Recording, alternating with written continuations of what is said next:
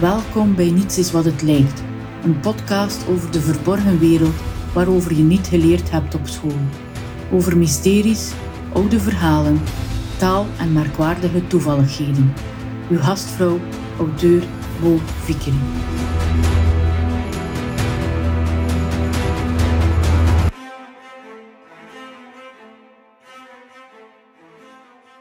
Een podcast maken vraagt een inspanning.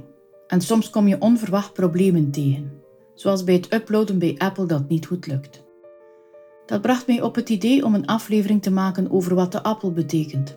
Want Apple is een mooi voorbeeld hoe er over een logo is nagedacht. Een appel met een hap uit. Nochtans heeft een appel niets te maken met een computer. Apple spreekt met zijn logo ons onbewuste aan. Veel grote merken weten dat een logo belangrijk is. Niet enkel voor het imago, maar ook over hoe een logo ons onbewuste kan aanspreken. Men noemt dit wel eens neuromarketing, zoals de zeemeermin van Starbucks of de medusa in het logo van Versace. Officieel luidt de uitleg bij het logo van Apple dat de designer op het idee kwam toen hij een appel at en er een beet, een bite nam, wat klankmatig hetzelfde is als bite. Maar het is natuurlijk ook meegenomen dat een appel of appel met een hap uit ook verwijst naar de appel van de verboden kennis waaruit Eva gebeten heeft. Wie wil er nu geen verboden kennis kennen? Een geheim. Wij mensen houden van geheimen. Of dit de reden is van het succes van Apple, dat is wellicht vergezocht. Ook de marketing van de producten en de kwaliteit van de producten heeft er iets mee te maken. Maar met appels heb je niets anders dan miserie. Over miserie gesproken. Laten we het eens hebben over de zondeval. Wist je dat Eva in het aards paradijs niet in een appel beet? Nee, dat is een verkeerde vertaling in de Bijbel. Sommige bronnen zeggen dat er gewoon vrucht stond, wat wil zeggen dat het net zo goed een banaan, perzik, citroen of olijf kan geweest zijn. Ik vraag me af of er geen invloed is geweest van de Griekse of Keltische mythologie, waar de appel symbool staat voor begeerte. Apple met A-E-P-P-E-L betekent in het Oud-Engels gewoon vrucht, fruit. Maar je had ook de Keltische en Noorse godin Iduna, die magische appels had. Appels die jeugd en vruchtbaarheid schonken. Dan zouden er pas lange rijen zijn in de supermarkt. Zou het daarom zijn dat de Britten nu af en toe in de rij staan voor de supermarkt in de hoop magische appels te vinden, zoals je nu hoort op het nieuws? Andere bronnen zeggen dan weer dat de vrucht aan de boom van goed en kwaad in het paradijs in de tuin van Eden een granaatappel was. De granaatappel was een teken van vruchtbaarheid en een belangrijke vrucht. In het graf van Toetanchamon werden er granaatappels gevonden om herboren te kunnen worden. En Jan Terlouw vermeldde in zijn jeugdboek De Koning van Katoren één opdracht die ging over een granaatappelboom. Een boom die granaten liet vallen in de plaats van appels. De appels vielen dan niet ver van de boom. Om maar te zeggen dat het beeld van een boom met granaatappels ook een jeugdauteur kan inspireren. Mag ik deze podcast eventjes onderbreken voor een commerciële boodschap? Blijf mij volgen, want in het najaar verschijnt mijn jeugdboek De Krummelingen, waarin er ook zeven opdrachten moeten vervuld worden door een jongen. Net zoals in De Koning van Katoren van Jan Terlouw. Einde van de reclame. De appel of granaatappel zou dus geleid hebben tot de zondeval, waarmee Adam en Eva uit het paradijs werden verdreven omdat Eva dus in de appel beet. Maar ik denk dat Adam gewoon geen zin had om de granaatappel of appel te plukken, omdat hij bezig was om bijvoorbeeld bier te brouwen, zodat hij vroeg aan Eva om de appel te plukken. Of misschien was Eva gewoon groter dan Adam. Of konden ze niet aan de appel en stak Adam Eva omhoog. Dan kan je misschien verklaren waarom we spreken over een Adamsappel. Je weet wel, dat uitstekend bolletje in de keel.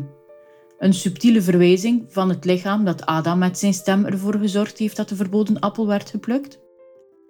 Hoe dan ook, een appel leidt tot miserie. Je kan het zien aan de Latijnse naam, malus of kwaad. Maar ook bij de granaatappel heb je hetzelfde effect als je kijkt naar de La- Latijnse naam, punica. Dat lijkt nogal op punish of straf.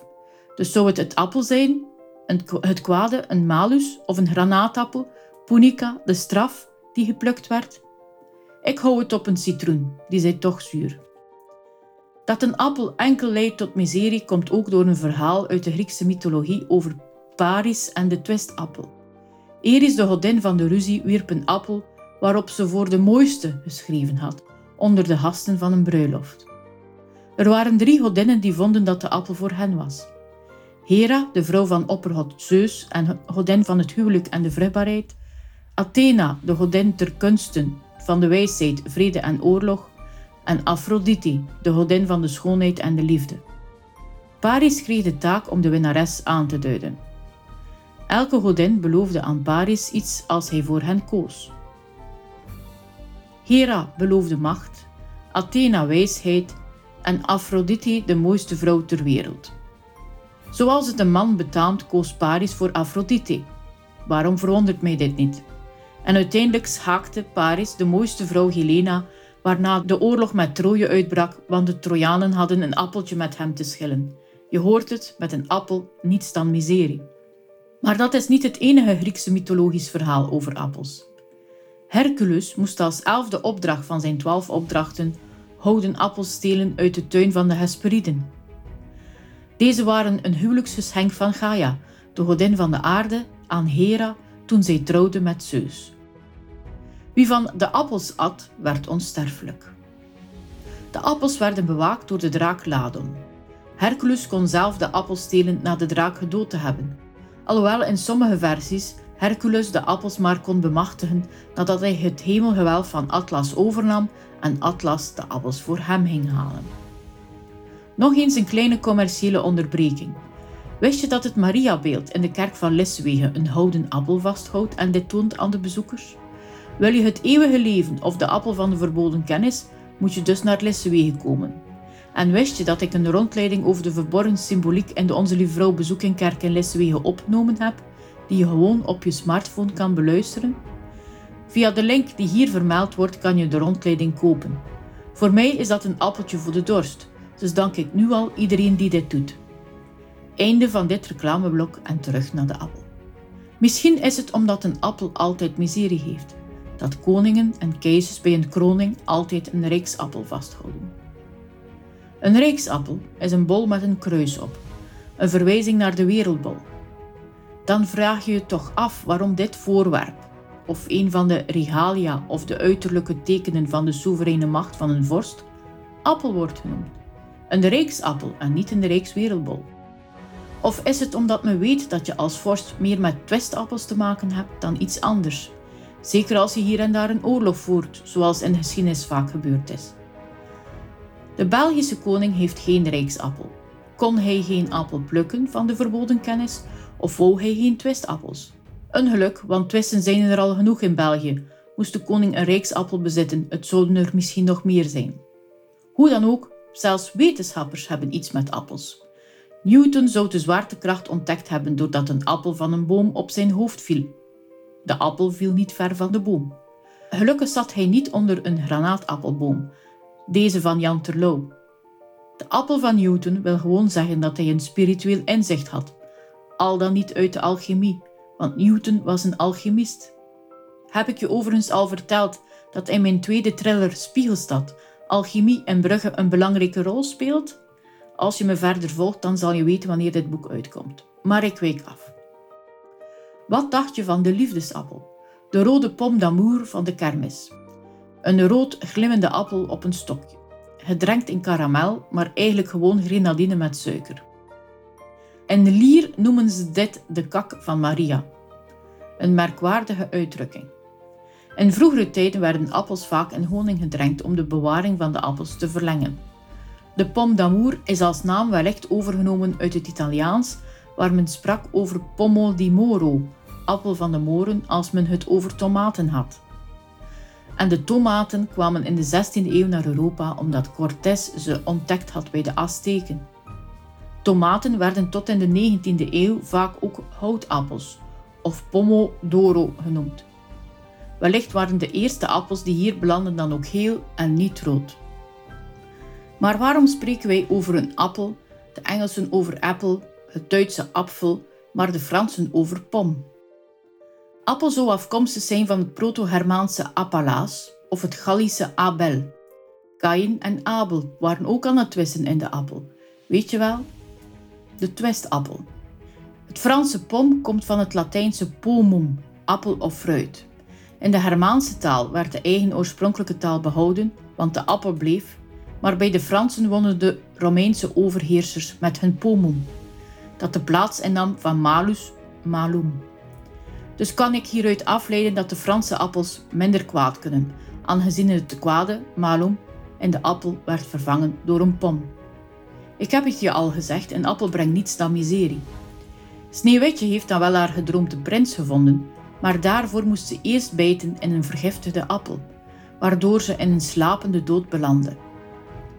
De appel in dit sprookje staat symbool voor het verlies van onschuld. De appel die Sneeuwwitje kreeg was rood en wit, symbool voor het goede en het kwade in de liefde. En ondanks de waarschuwingen van de dwergen werd Sneeuwwitje toch verleid tot het bijten in de appel. De verleiding is daar terug. Ik zeg het je al, een appel zorgt voor miserie. De gelijkenis met Eva is wellicht niet toevallig in de Walt Disney-religie. De liefdesappel komt ook uit de Bijbel, uit een verhaal over Jacob die twee vrouwen had, de gelukszak. Rachel en Lea. Het hangt echter opnieuw af van de Bijbelse vertaling die je bezit.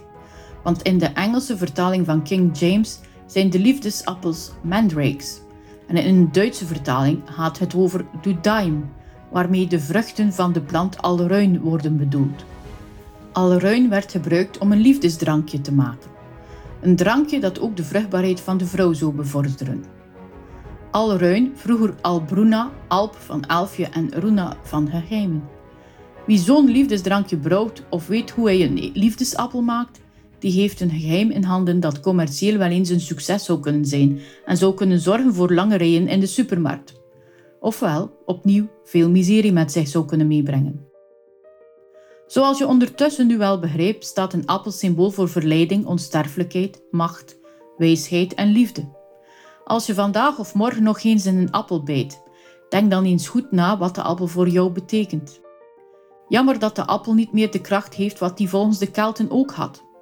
Als je van hun appel van magische wijsdom at, een abolo, een abalo, sorry, had je nooit meer honger of dorst, werd je nooit ziek en voelde je geen pijn. Dat zou in deze tijd van pas komen. Misschien een idee voor de virologen? Zich interesseren in de appelkweek? Maar of het nu appel is of appel, een oproep, het is aan jou om te beslissen welke oproep de appel voor jou is als je nog eens een appeltje eet. Gewoon eventjes door de zure appel heen bijten en de tijd nemen om erover na te denken. Wil je meer weten over de magie van de appel? Je kan stemmen of ik een boekje schrijf over de magie van de appel. Bij negenennegentig stemmen doe ik dit als schrijver op bevel. Aan jou de keuze of je op deze oproep ingaat en meer wilt weten over de symboliek die verborgen zit achter de appel. Bedankt om deze week te luisteren naar Niets is wat het lijkt. Ben je op zoek naar meer? Bezoek dan mijn website w w w punt bo vickering punt e u. Hier kan je al mijn boeken bestellen en kan je je inschrijven op mijn nieuwsbrief. Abonneer je op deze podcast, zodat je geen enkele aflevering mist. En terwijl je dit doet, vergeet niet deze podcast te delen en vertel het aan je vrienden en familie. Want je zou toch niet willen dat zij de wereld niet leren kennen zoals ze is, maar enkel zoals die lijkt te zijn.